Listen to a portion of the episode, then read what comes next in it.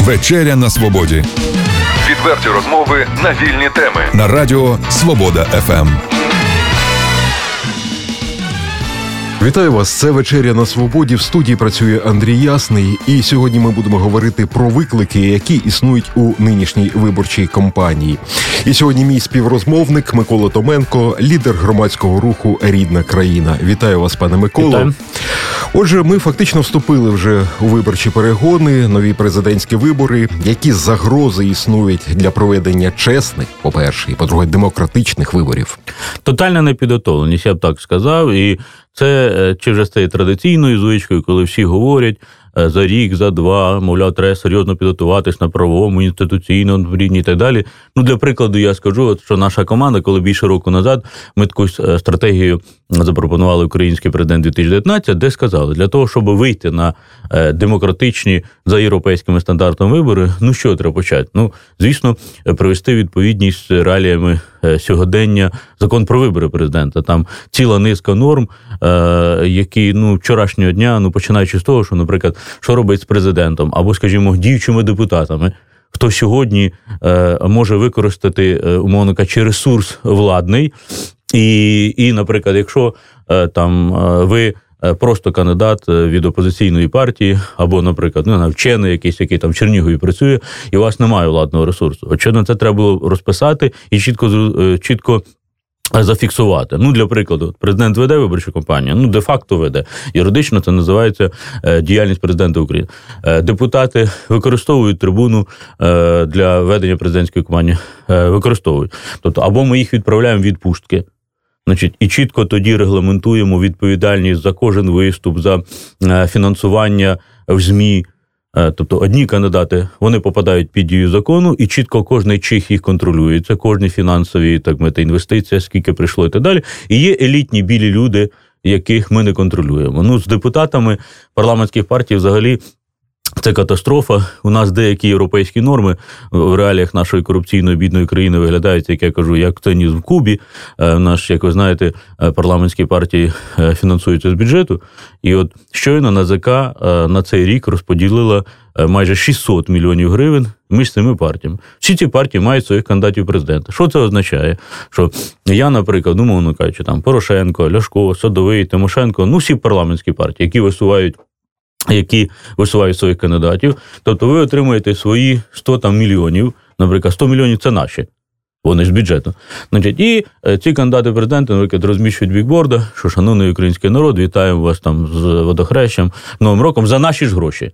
Значить, А інший кандидат, ну уявіть собі, щоб 100 мільйонів це ж треба забрати, скільки залучити прихильників і так далі. Та подвійні стандарти, звичайно, подвійні стандарти. І таких я можу продовжити до безкінечності, тому коли Особливо від діючих депутатів, від е, кандидатів, які представляють великі фракції, я чую, що щось там погано. Має питання, де ж ви були, хлопці, в парламенті, як ви значить, е, ці речі не врегулювали.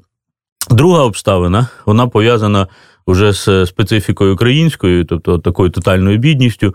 Ну навіть якщо Організація Об'єднаних Націй позиціонує нас як країну, де більше як 50% людей е, вважаються бідними, то найбільша загроза для таких людей це, звичайно, прямий чи опосередкований підкуп. Ну, прямий підкуп, ми це розуміємо, що існують різноманітні схеми. Ті схеми найкраще застосовував свій час Черновецький, ну частково команда Януковича застосовувала. І зараз, е, між іншим, як почнеться виборча компанія, я і експертам, журналістам кажу, давайте прослідкуємо, де ці значить, Черновецькі е, в ширшому контексті у когось в командах з'явиться. Якщо вони в командах з'являються, це означає, що е, будуть сітєвий маркетинг або система скупки голосів. Власне, і зараз ми бачимо, що і влада, і деякі інші команди зараз будемо аналізувати. Значить, от прицілюються то угоди, які складають. От якщо складають угоди, і і бабушка чи дідушка якийсь підписує документ, то чекайте, що далі вже гроші підуть. Я сподіваюся, тут на Міністерство внутрішніх справ, ніби е, міністр внутрішніх справ е, ну так е, серйозно відповідально заявив, що вони будуть активно працювати. Один плюс один серйозно відповідально заявили, що вони будуть спеціальні програми робити для того, щоб показувати, ну викривати цю систему скупки, бо це якби пряма загроза загроза. Демократичних виборів. І є непряма е, не, не, не пряма скупка або непряма, не, не, не прямий підкуп. Він пов'язаний знову таки з бюджетними грошима. Тобто, якщо зараз залізти в глибину. Е, таку, яку мало розуміє середньостатичний громадянин, що ж там в бюджеті 16 року, то ви то там, то там вигулькне, значить, система Фактично підкупу. Тобто, якщо ви, наприклад, проладний депутат, значить, і ви поклялися кров'ю, там, значить, серцем і ще чим, що будете підтримувати, наприклад, владу, значить, у вас в цьому році появилось там 50 мільйонів або 80 мільйонів. Значить, і звісно річ, е, система буде роботи така, що якийсь об'єкт чи щось таке буде готуватися ну, з міркувань, звісно, річ на березень. Нас взагалі березень буде е, місяць комунізму, чи я не знаю, як назвати, чи капіталізму з людським обличчям, тому що на березень дається у нас. Е, на індекс інфляції е, пенсії мусили бути про, е, проіндексовані з 1 січня. Тепер вони будуть, ну там додали там 60-70 гривень, кому кому 2, кому 120, ну в середньому там в районі 100 гривень. А, а тотальна буде індексація в березні. Тобто, що так, в березні раз і вам додали, а завтра вийдете на вибір. Тепер виникла ідея з монетизації субсидій. Ідея, в принципі, правильна, якщо її правильно побудувати, і зрозуміло. Ну, взагалі-то краще не піднімати тарифи на необґрунтовано, а ще краще спочатку зарплати пенсії нормальні заплатити, а ми з вами тоді будемо платити більше. Але в Україні пішли іншим шляхом. Тобто більше половини населення передбачили кошти на субсидії. і Тепер логіка була така, що, наприклад, ви на Якщо ви звернулися, оформилися як субсидіант, то на ваш рахунок е, відкладаються гроші, які погашаєтеся, ви погашаєте те, що не можете заплатити, і тоді по закінчуванню опального сезону, а опальний сезон, нагадаю, у нас зазвичай в квітні закінчується, відбувається аналіз. Наприклад, ну ви економили там, е, значить, мало використовували гарячу воду, там е, ще щось робили, я знаю, і таким чином у вас там 300 гривень залишилось. Тоді ви можете забрати це, але забрати в травні.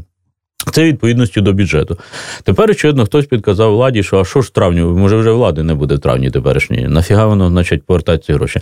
Тому тепер вони 6 мільярдів гривень хочуть роздати людям.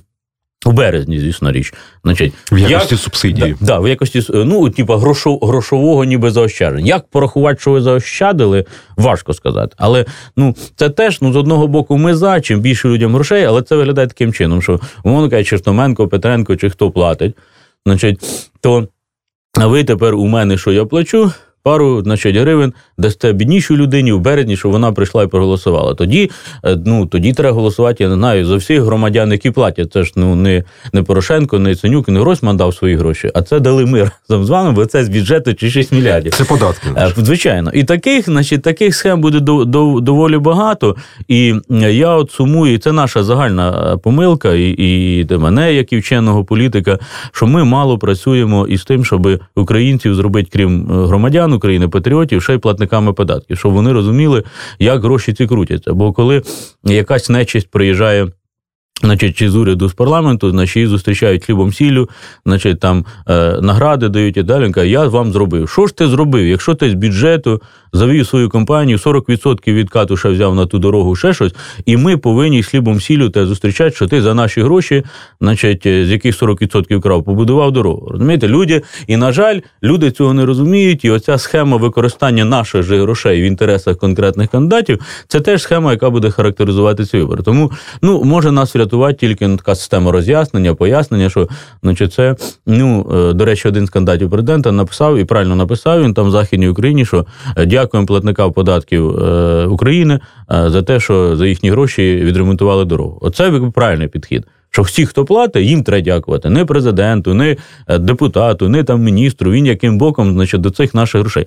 Тому оця, оце найбільше мене непокоїть ці історії, тому що ми розуміємо, бруд був, є, може більше, може менше. Значить, там дискредитація, контрагітація це зрозуміла українська історія, вона матиме місце. Дуже важко з нею розібратись, тому що ви знаєте, наприклад, у нас інтернет, соціальні мережі не врегульовано від е, в засобах масової інформації. От буду створювати аккаунти, чи ще щось будуть поливати брудом вас там чи мене. А що ми будемо робити, як воно зникне там, а цитуватимуть уже не існуючі там якийсь сайт і так далі. Тобто, на жаль, це буде е, до цього вже ну якби е, треба звикнути, хоча б бажано з цим боротися і регулювати. От най, найбільша, мені здається, небезпека все-таки це ну фактично прямого чи опосередкованого підкупу. Це за обставин, що ми не розуміємо, скільки в нас людей буде голосувати. Я так само. Неодноразово виступав. Ну, десь уже, напевно, з 2010-2011 року, хоча вже з 10-го був в опозиції і не міг впливати на прийняття рішення е, про те, що ми, а після 2014 року це абсолютно очевидно ставало, що це гроші грошми, але ми мусили провести всеукраїнський перепис е, напередодні виборчої кампанії. Е, в нас уряд зараз запланував ну дуже вчасно, якраз після однієї виборчої кампанії, другої, в 2020 році в нас перепис. Значить, навіщо в 20-му його на початку 19-го або 18-му зробити? Тобто ми позиціонуємо центральне виборче виборча комісія, що 35,9, здається, 35 мільйонів 900 тисяч нас виборців. Бог його знає, скільки насправді. Більше того, я думаю, що точно менше. Але наскільки менше. Важко сказати. Тепер, значить, як працюємо з списками виборців, як їх перевірити. Тобто, фактично, тепер ще одне завдання, яке стоїть, е, особливо ну, в такому нашому демократичному середовищі, і це мова йде не тільки про команду Анатолія Гриценка, яку представляє, мова йде про е, інших кандидатів, з якими ми контактуємо і хочемо вибудувати систему комунікації, щоб а, а списки ми перевірили, а потім, звісно, річ контролювали, щоб мертві не приходили з косами чи з бюлетенями, чи з чим вони голосувати. Бо як в тому. Анекдоті відомому, що значить, е, дідусь приходить десь в селі Чернігівської області, там чи Черкаської, де я народився, значить, і каже: А що баба моя голосувала? І голосувала. Каже: От бачиш, вже 15 років як померла, а на вибори раніше за мене приходить. Значить, Тому значить, от вона завжди встигає раніше проголосувати, коли дід приходить. Так що, значить, у нас щоб мертві не голосували, але я думаю, що це звичайно проблема.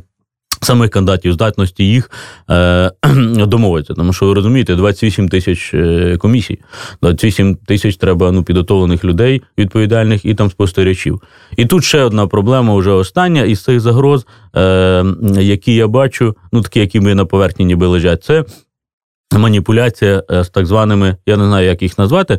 Це технічний кандидат, це по Тільки хотів вас питати, звідки з'явилося стільки бажаючих в лапках стати президентом України? А треба якось їх назвати, значить, якось їм клеймо на лобі поставити, бо технічний це таке. Ну, технічний це нічого поганого ніби і немає. Да? От я думав, значить, Ільфа Петрова, от я аналізував, що можна е, за, залучити, да? Чи фунти, от ЗІЦ кандидата кандидати. ЗІЦ мені подобається, тому що. Е, це Ільфі Петров взяли німецької мови тоді мовної, значить, від Зіцен сидіти.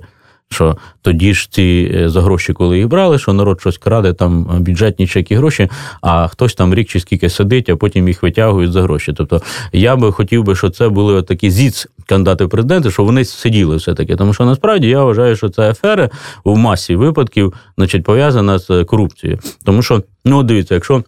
Як може бути в нормальній країні, що, наприклад, йде діючий президент, лідер там, умовно кажучи, ну, Богу його ім'я, блоку Петра Порошенка. Да? Із е, блоку Петра Порошенка там буде 3-4 кандидати, е, е, потім ще будуть радники президента і так далі. Тобто це частина тих людей, яка грає в гру.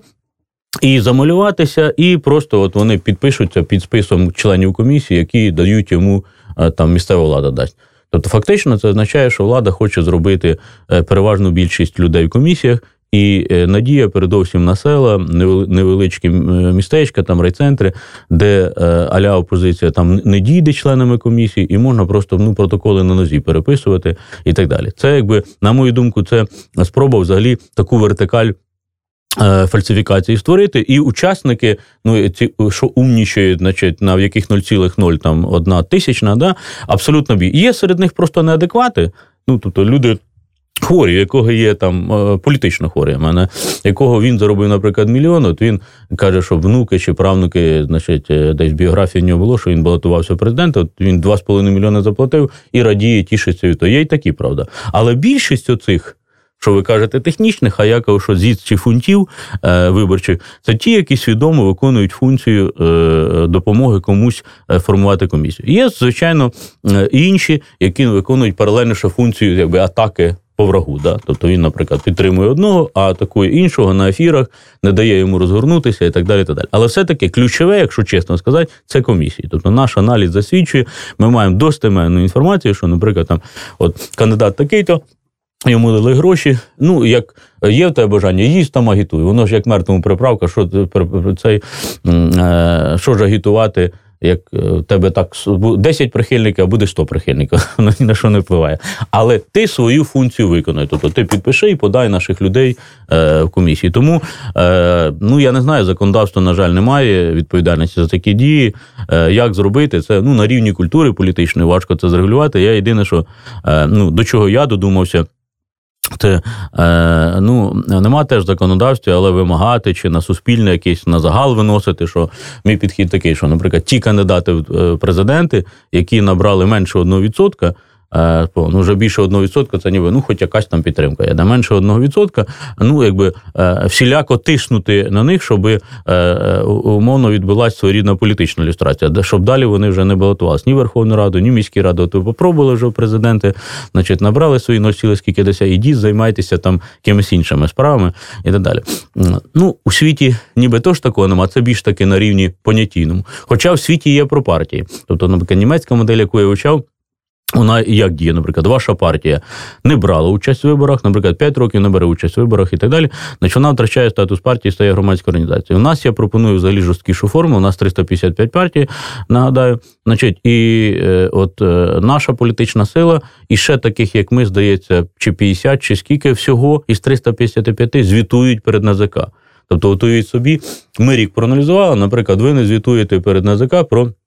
Е, фінансування. Тут у вас немає жодної гривни. Ви нікуди. Якщо ви жодна гривна не поступила вам на рахунок, і ви жодну гривну не використали, значить вас не існує. Це ж очевидно. Тобто, як на мене, треба внести закон. Е, норму закон про політичні партії, що якщо, наприклад, більше року, ну давайте два роки, щоб вже там два роки там політична партія не подала звіт на ЗК, вона автоматично втрачає статус. Уявіть собі, ми вже 300 партій у нас вже зникне, тому що цей хаос теж він уже ну кому він потрібен. А потім, значить, далі ми підемо ще далі. Що якщо партія не бере участь у виборах. Значить, теж вона ну якби використовується, що використайте нас, ми там щось вам спостерігачів, ще щось дамо і так далі. і так далі. Тобто вона не як партія, як якийсь там, умовно кажучи, клуб е, по дискредитації чи по чомусь. Ще ми якусь частину би е, зліквідували, ну автоматично зліквідували. Ми вийшли хоч до якусь нормальну систему, там було б там 15, 20, там 30, ну не 355.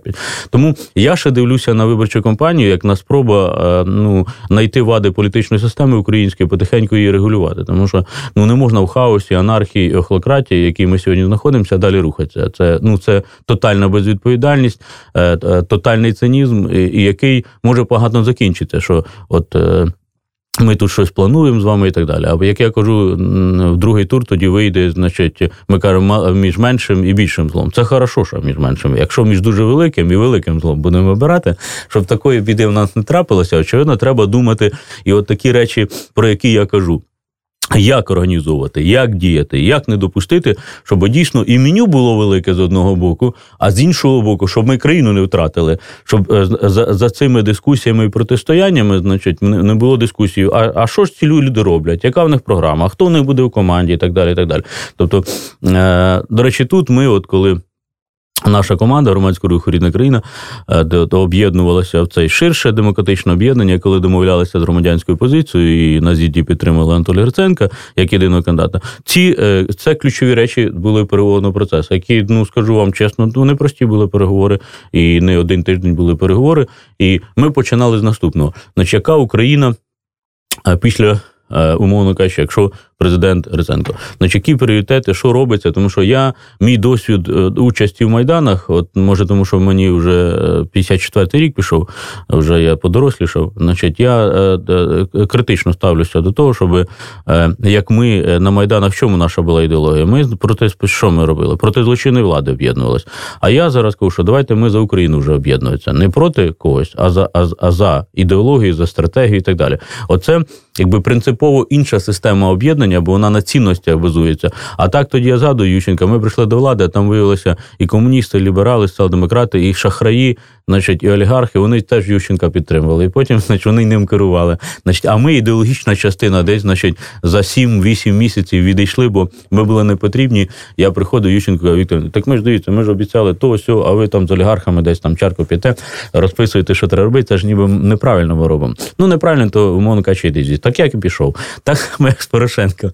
Значить, от я кажу, ми ж обіцяли український світ будувати, будувати Офшори, значить, всі знищити, трасти сліпі, напівсліпі, позабороняти і так далі. і так далі. Ні, ні, ти не розбирай. Ну не розбирайся, то мандат забрали, йди займайся. Тобто я сьогодні е, є ідеологом саме от такого, е, ну якби стратегічно-дилічного об'єднання, щоб люди розуміли, а якщо це президент, це означає, що, що наприклад, там а корупція буде ліквідована. Такий спосіб економіка буде така, зовнішня політика буде така, Крим буде напортати і так далі. Тепер друге питання, а хто це буде робити?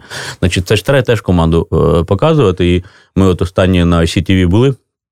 Е, на каналі вже, наприклад, ну об'єктивно ми кажемо, що це один з кандидатів на керівника служби безпеки Віктор Трепак, який Е, почав справу про алмазних прокурорів, який показав барну книгу як такий літопис політичної корупції часів е, Януковича. Ну, президент і всі інші сказали, що не треба нам це розслідувати, і тому, е, мовно кажучи, його звільнили або заставили піти. Тобто ми говоримо, дивіться, цей чоловік, який розуміє, як служба безпеки, був першим заступником служби безпеки. До речі, ми коли з ефіра виходили, то він нагадав.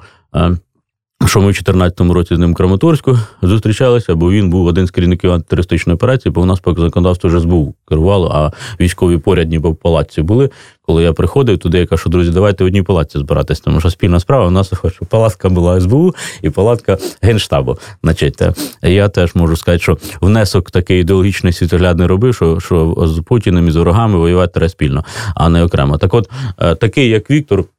Буде вести СБУ і по ходу кампанії, і Анатолій Гриценко, і ми будемо презентувати тих людей, які будуть команди. Ну, перед цим те, що президент має право. Тобто, це прокуратура, це служба безпеки, це міністерство законних справ, міністерство оборони, ті посади, тому що важко презентувати урядові якісь речі, бо це коаліція буде е, е, а не президент буде пропонувати. Тобто, таким чином ми теж хочемо показати свою інакшість. Тобто, ми, ми не цей, що голосуйте за нас. Ви прийдете до влади, а потім з мішка, як чорти, повискакують ті люди е, там, е, да, ну, або або ваші бізнес-партнери, яких ніхто ж не показує. Ніхто ж Кононенка, Березенка, там Гонтарів, ніхто ж не показував е, українському народу. Вони ж десь заховані були, а потім бак, значить вони почали керувати країною. Розумієш, були ж публічні люди. І тому це теж велика небезпека. Е, от механізм чіткий, що ми голосуємо не тільки за президента. От я завжди кажу, в американській моделі віце-президент, а в нашій моделі треба ну, чоловік 5-6 і включно з Міноборони з такими ну серйозними речами, особливо в нашій воюючій країні. Тому, наприклад, ми, наша команда теж цим ну, якби хоче е, ну, якби якийсь стандарт, е, приклад показати, що ми ведемо команду. Тому що один президент при всій повазі дуже важко. Я взагалі, коли мені говорять, яку да, є негативні, Томенка є слабі місця, Євриценка є слабі місця. Якщо хочете, ми пропонуємо вам такий колективний портрет президента України. Ми ж українці дуже критично один до одного. У нас немає ідеального політика. Е, бо аби був ідеальний, то був би рейтинг, як там я знаю, у кого в деяких країнах по 70%, 60%. У нас ви бачите, що президентські рейтинги там 17, 18, 15. Це значить ідеальних немає. Але якщо Е, е, де ви слабіше знаєте гуманітарну сферу, от, значить, тут Томенко. Де екологічно, тут такий-то, де СБУ такий-то. І воно вже вимальовується система е, якби більш зрозуміліша, професійна. Бо завершу тезу, ще одна трагедія сучасної доби це тотальна депрофесіоналізація. І от е, я не сприймаю цих речей, ну, наших ілюзій. Ми ж це країна ілюзій, емоцій, фейків, міфів. Я знаю ще чогось. Значить, що. От нове покоління там, молоді люди і так далі. Ну, як от, друзі, ну питань немає. Я за за оновлення, за все. У мене в команді багато молодих людей. Але ну, якщо чоловік, умовно кажучи, ну, е, Конституцію не читав, не знає, е, скільки сторінок складається бюджет і як його складати, цей бюджет, а потім як його виконувати, ну як ми можемо на посаду його призначати? От зараз модний приведу приклад, хай не ображається, він йшов історію зараз уже один кандидат президента, що шапки в Давосі крав, значить, як Янукович, він був міністром екології. І він прийшов на наш комітет, я був голова комітету з питань екології Чорнобиля, його депутати почали. Товкти, що по тому закону, по тому закону, а потім він каже, що ну я ще не встиг всі закони перечитати, але погодився стати міністром екології. Тобто, ну друзі, ну ми ж не можемо, ну, це ж шлях нікуди. Як ви стаєте міністром і ще не вивчили значить, уроку, мовно кажучи, да? тобто ми мусимо брати на посади тих людей, які не тільки закони прочитали, які вже їх застосовували, які бачать які проблеми, що треба зробити. Тобто, ви маєте команду, маєте програму, маєте розуміння, як це з наступного дна приступили до роботи і працюєте. А вчити, ну це велика розкіш. Ми 27 кучму вчили, кучма ж казав перший термін. Я вчився. Другий день мені би працював. Да? Хоча виявилося, що перший термін вже навіть краще працював, коли вчився, чи коли вже навчився. А так і це. От міністрів іноземців. Вони приїхали, значить, поки мови не знають, того не знають, законодавства не знають. Ну що, щось вийшло? Та не вийшло нічого, тому що ніхто нічого краще не придумав за ну, традиційну систему підготовки, кадрів. Коли ви школи, ми знайшли в шкоді талановиту людей, вона пішла, значить, е, відповідно на державне управління, на юридичне, економічне, столичне, там ну, всі всі галузі потрібні і так далі. Далі вона, значить, невеличким колективом попрацювала, ми подивилися, ага, попрацювала, нормально сприймається. Далі, ну, вибачте, ну там хоч депутатам районної ради, чи там міської, Чернігівської, чи якоїсь показала. Якщо показала все позитивно, то вона повинна пройти ну, хоч частину цих щаблів, умовно кажучи, і це не Україна придумала, не Радянський Союз придумав.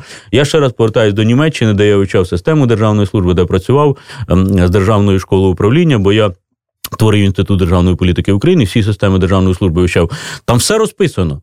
Там всі знають, що управлінець повинен зробити, що він повинен пройти. Більше того, скільки перепідготовок пройти, тому що нова інформація, якщо ви там якусь посаду займаєте, директора школи, ще когось, то ви мусите там раз три роки перенавчання проходити, бо інакше е, ви втрачаєте кваліфікацію. Всі повинні перенавчання проходити. Новий податок вводиться через рік, тому що хто, хто займається адмініструванням, їх їх вчать, людей вчать, пояснюють. Тобто це ціла система управлінська, яку треба робити. А в нас нас з вулиці взяли. Сьогодні в анекдоти розповідав, за керувати країною. Тут я знаю, продавав бензин там, значить, ще щось, він буде там, я знаю, міністром по цьому. По енергетиці і так далі. Ну, друзі, це ж занадто відповідальні серйозні речі. Я на сам кінець приклад кажу, що е, от е, ще мені вам підказка. Люди запитують, а як ви там? Ну, коли я ще не, не коли я не казав, що буду підтримати Гриценка, а ще коли починалася виборча кампанія, от кого кого підтримати? Як друзі, ви візьміть таким чином. А подивіться біографію цього чоловіка. Подивіться, що він зробив і так далі.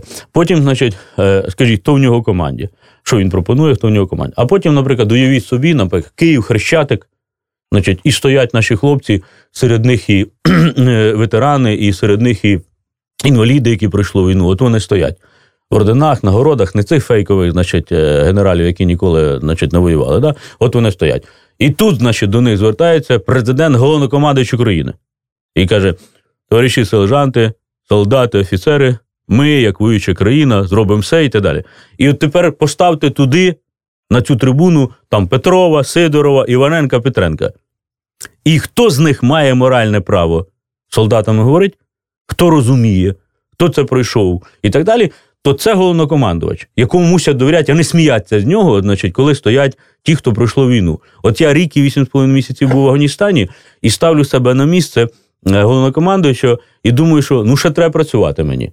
Хоча я перепрошую, з 14 року я об'їздив всі військові частини. От, наприклад, якщо взяти Чернігівську область, всі, які військові частини Чернігівської, від прикордонників до Десни, до танкістів, я все об'їздив. Значить, Але все рівно ще слабувати я, значить, ще треба вчитись. Ну, коли якийсь чоловік, який взагалі чи в армії не служив, чи десь, значить, от він каже, так я готов, значить, будь головнокомандуючим. Ну, значить, це сумно для країни. Тому ми от таку відповідальність мусимо і, і за вибір людей, що це не іграшки, це не смішочки, це відповідальність країни. І Це 5 років, що не менше.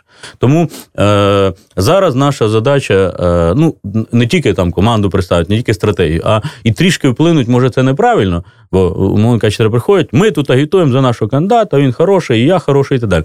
Я ще намагаюся апелювати ну, якби і до відповідальності і простої людини. Вона завжди, значить, ну так, то в серцях, то чарку випили, то, значить, там сусідом переговорили, а потім, значить, можна один один, день один е, день повеселитися, значить, і і п'ять років мучиться, значить, і невідомо це не закінчиться. Тому, а там парламентський ще. Тобто, ми мусимо цей рік, це ну, один з відповідальних років, я вважаю, для країни 19. Тому отака системна, серйозна робота почитати, послухати, подивитися, проаналізувати. Е, Хоча, на жаль, ну я б радив не аналізувати тих, кого розумієте, там 0,0 і так далі. Тобто ми розуміємо, що десь 7-8 там, ну, до 10 гравців більш-менш серйозних. От проаналізуйте цих серйозних гравців і так далі.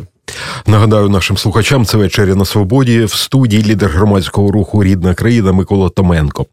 Пане Миколе, ще раз підкреслимо цей момент, бо ми як. Якось повз пройшли. Е, ви вирішили на цих перегонах підтримати кандидатуру Анатолія Гриценка. Давайте ще раз підкреслимо, що спільного в громадсько-політичних переконаннях Анатолія Гриценка і Миколи Томенка. Ну так, якщо от популярно сказати, то що ми кажемо, що це а опозиція до діючої влади, і опозиція, як я кажу, до всіх друзів Путіна. Тобто, от ми нас червоні прапорці тут два. Тобто, ми розуміємо, що, е, на жаль, влада і, і діючий президент не зміг. Е, е, зліквідувати е, корумпований так мити олігархічний режим в країні. Тому зрозуміло, як я кажу, що влада і олігархи це наші вороги. Так само, як Путін і його ставленики теж наші вороги. Значить, залишається от якби простір тут всередині. Значить, Тут ми кажемо, тепер ідеологічна частина складається, що це українська. З точки зору світогляду і так далі, європейська, з точки зору принципів, там стандартів і так далі. І, значить, це демократична опозиція з точки зору організації прийняття рішення інститутів і так далі. Тобто три позиції: українська, європейська, демократична опозиція. Виходить, з цього все і випливає. Якщо ми кажемо європейська, це означає, що а далі ми рухаємося до Європейського Союзу, значить, визначаємо, е, що нам треба зробити, бо рух непростий. Ну, в Конституції не запишеш і не станеш європейцем. Аби так було, то всі б вже давно європейцями були. А так, значить, шлях е, складний, і ми дивимося, що тут можна зробити. Точка зору українськості, ми кажемо, що нам зробити, щоб ну, ми стали державою, певне почували ідеологічно, світоглядно і так далі. Так далі. Ну і демократично, як нам зробити, щоб не допустити монополії. Ні президента, ні Верховної Ради, ні уряду, ні ні, ні інше. От, до речі, до е, е, цих е, цього блоку у нас прописано ціл, ціла низка позицій, і є речі, яких ні, нема ні в кого. До речі, я вдячний Анатолію Риценко, який. Е, Ну, пішов, ну, як на мене, такий на серйозний політичний і ризикований, але відповідальний крок. Ми запропонували це, щоб показати приклад, що е, наша команда, і, зокрема, і вже Анатолій Гриценко, як єдиний кандидат е, президента, якого ми підтримали, значить, він не за владу йде, а те, щоб е, змінити життя в країні, змінити стандарти, е, якість життя людини і так далі. Тобто в програмі на чітко написано 5 років. Тобто, у нас конституція дає можливість двічі вам бути два терміни президентом, 10 років. Але ми проаналізували, дійшли до висновку. Коли у нас найбільший конфлікт в країні? Значить, в основному після того, як діюча влада не хоче, е, так мовити, піти е, з посад. І з опозицією бореться. Тоді або Майдан виникає, або якесь протистояння виникає, або ще щось і так далі. І так далі. Тобто ми ми запропонували зараз схему, як спокійно пройти президентську виборчу кампанію. Її можна спокійно пройти, якщо діючий президент не бере участь в кампанії. Тобто виходить так, що от умовно кажучи, ми записали, якщо Анатолій Луценко стає президентом, він з першого дня працює і е, е, передає.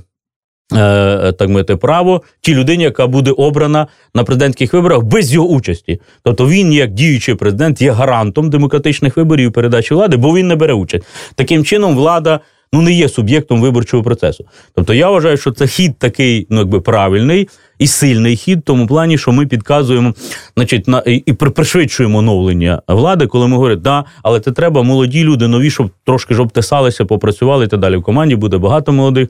Ви знаєте, європтомісти підтягуються, багато інших молодих команд. Зараз Світлана Заліщук буде відповідати за зовнішню політику. Зараз вона за Анатолієм Гриценком в Давосі.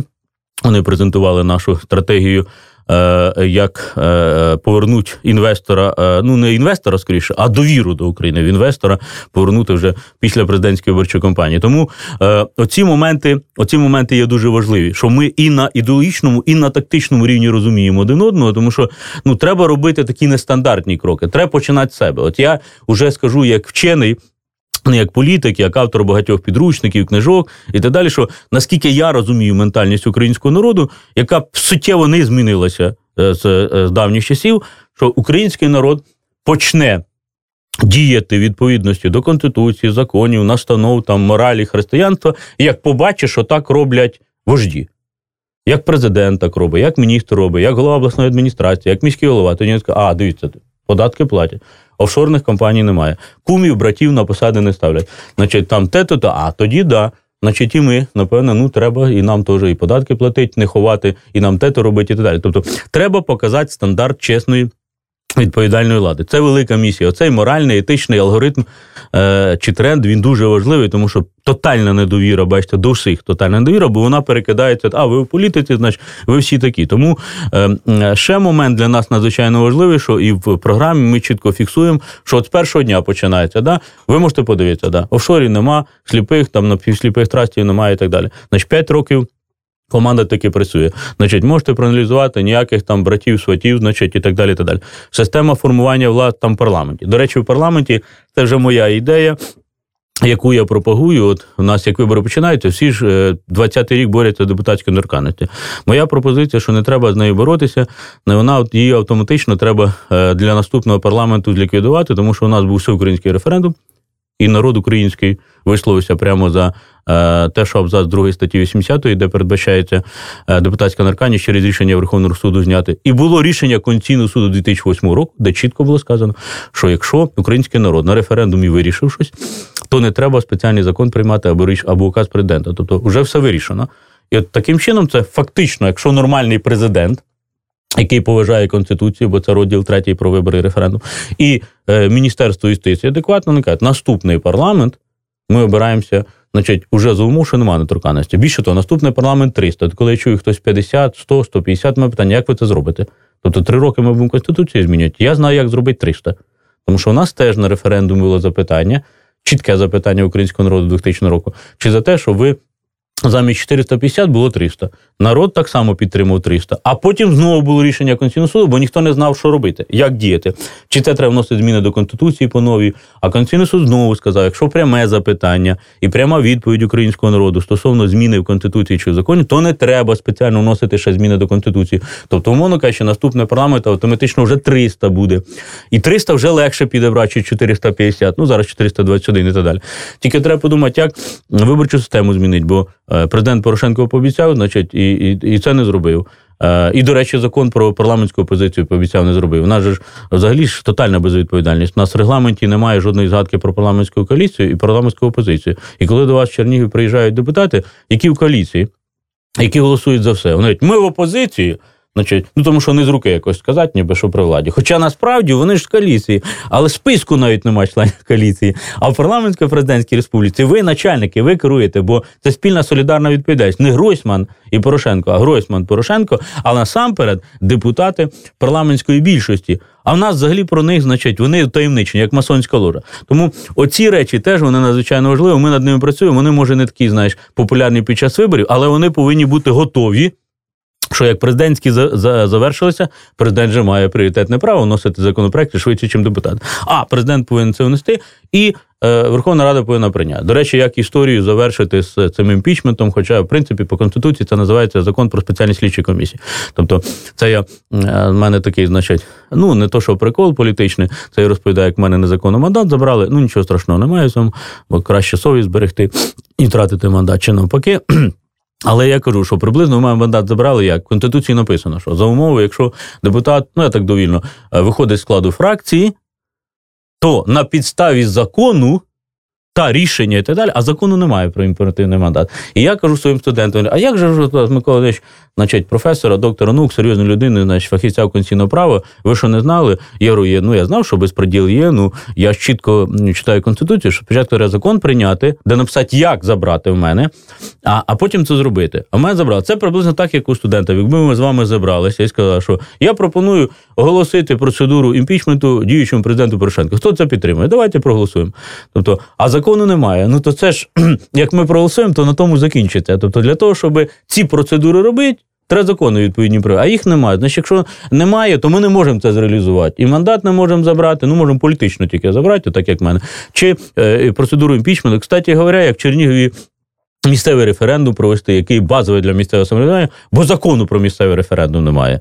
І знаєте, з якого року? 2012-го. Тобто, яка ж ми, яка ж демократія місцева, ми розповідаємо децентралізація, демократія. Як може бути демократія відповідності до європейських стандартів, якщо е, 7 років в Україні немає закону про місцевий референдум? І знову я повертаюся до мого європейського досвіду, де я навчався і там книжки писав і так далі.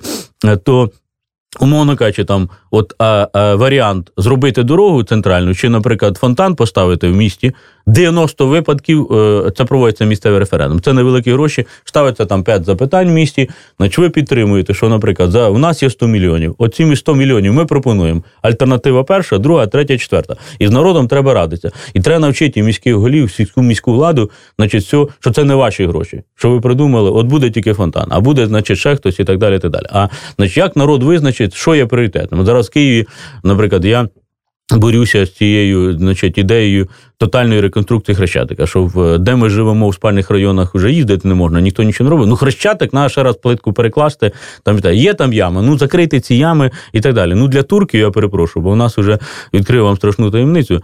Значить, що ми ж секс, секс-туризмом активно просуваємося, Київ з нашою рідною владою київською. Тобто навколо арени, у нас же ж вечором ви видіть одні турки, значить дівчата, вони приїжджають е, спеціальну місію. Та давайте їм ще і за наші гроші відремонтуємо е, е, хрещатик, лавочки поставимо, все хорошо. А де кияни живуть, там ніхто нічого не робить. Так так це не мер повинен приймати рішення, а місцева громада повинна приймати рішення. Люди через, через, треба... через референдум.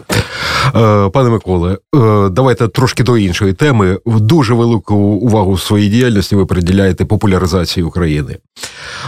Багато проєктів вже зреалізовано, і багато проєктів вже на часі. Що можна про це сказати? Ми рухаємося вперед, і от е, я думаю, що зараз, е, наприклад, по школах, по вузах я нагадую, що ми не забули про е, значить, наш традиційний український щорічник. В цьому році ми зробили і український щорічник, і український щорічник Тарас Шевченка, так званий Шевченківський щорічник, де ми долучаємо в знанні української історії, культури, традиції тих людей, які не мають спеціально часу себе вивчати. Тобто, ну умовно кажучи, ну для розуміння. Як це все виглядає? Тобто, от, наприклад, що ви таким універсальним щорічником користуєтеся, то значить, е, універсальному щорічнику ви відкрили сьогодні, і ви значить, дивитеся, що у нас 25, да? сьогодні 25. От у нас значить, Микола Скрипник, один із вождів українізації, значить, сьогодні народився. Значить, Ольга Доценко, це е, відома актриса і так далі. Тобто, хто з живих класиків народився, е, історико-архітектурний об'єкт, е, афористика дня, природні, природні, е, природний календар і так далі. І, звичайно, плануєте день і вечором обов'язково записуєте, що я зробив для України. Тобто, це такий універсальний. А Шевченківський унікальна штука.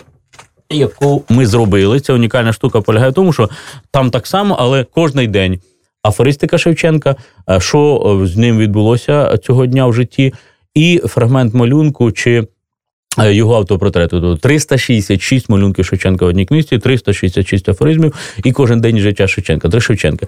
Е, Далі готуємо Сковородинський. Чому Сковородинський? Ми в 21-му році буде в нас 300 років Герой Сковороди, як я кажу, що нашого дідуся, бо він як філософ, мудрий, як дідусь України.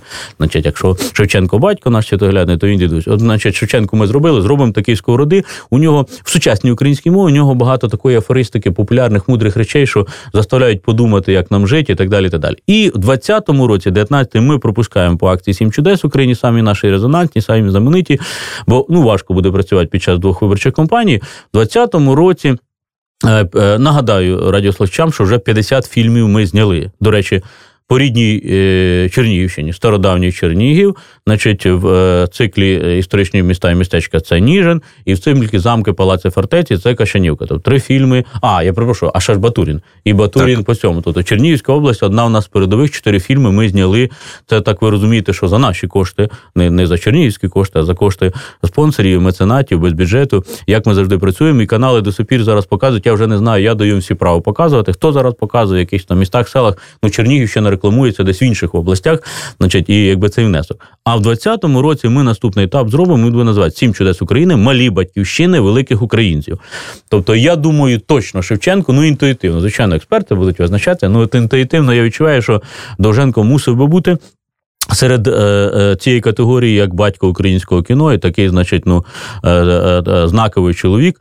А що це означає? Тому що ну так ну ніхто не зніме про сосницю фільм там чи е, про якісь невеличкі Продовженка. Продовженка. Да, Продовженка. Таким чином, як ми робимо ці фільми, то ми показуємо і місцину, де він народився, і ми пропагуємо і його ідеї, і е, місця невеличкі села, де народились, бо більшість народилися або в містах невеличких, або в селах і так далі. Тобто, через рік матимемо такий проект Сім чудес України, малі батьківщини батьківщини великих українців. Можна ще порахувати наші противні екологічні проекти. Загально я б сказав таким чином, що я переконаний, і наша команда, от в даному випадку фонду Рідна країна, маємо громадський рух рідна країна, фонд Рідна країна намагається показати, що.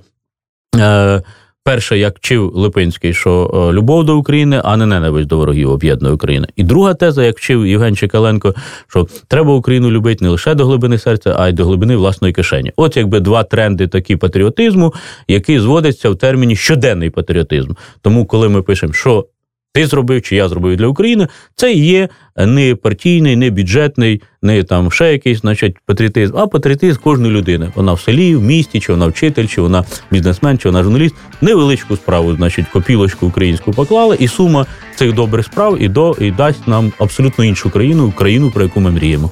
Дякую вам за розмову. Нагадаю нашим слухачам в студії вечері на свободі був Микола Томенко, лідер громадського руху Рідна країна. Для вас е, за мікрофоном працював Андрій Ясний, і хай вам щастить. Відверті розмови на вільні теми у програмі Вечеря на свободі Тричі на тиждень у понеділок, середу і п'ятницю о 18.00. на радіо Свобода ФМ.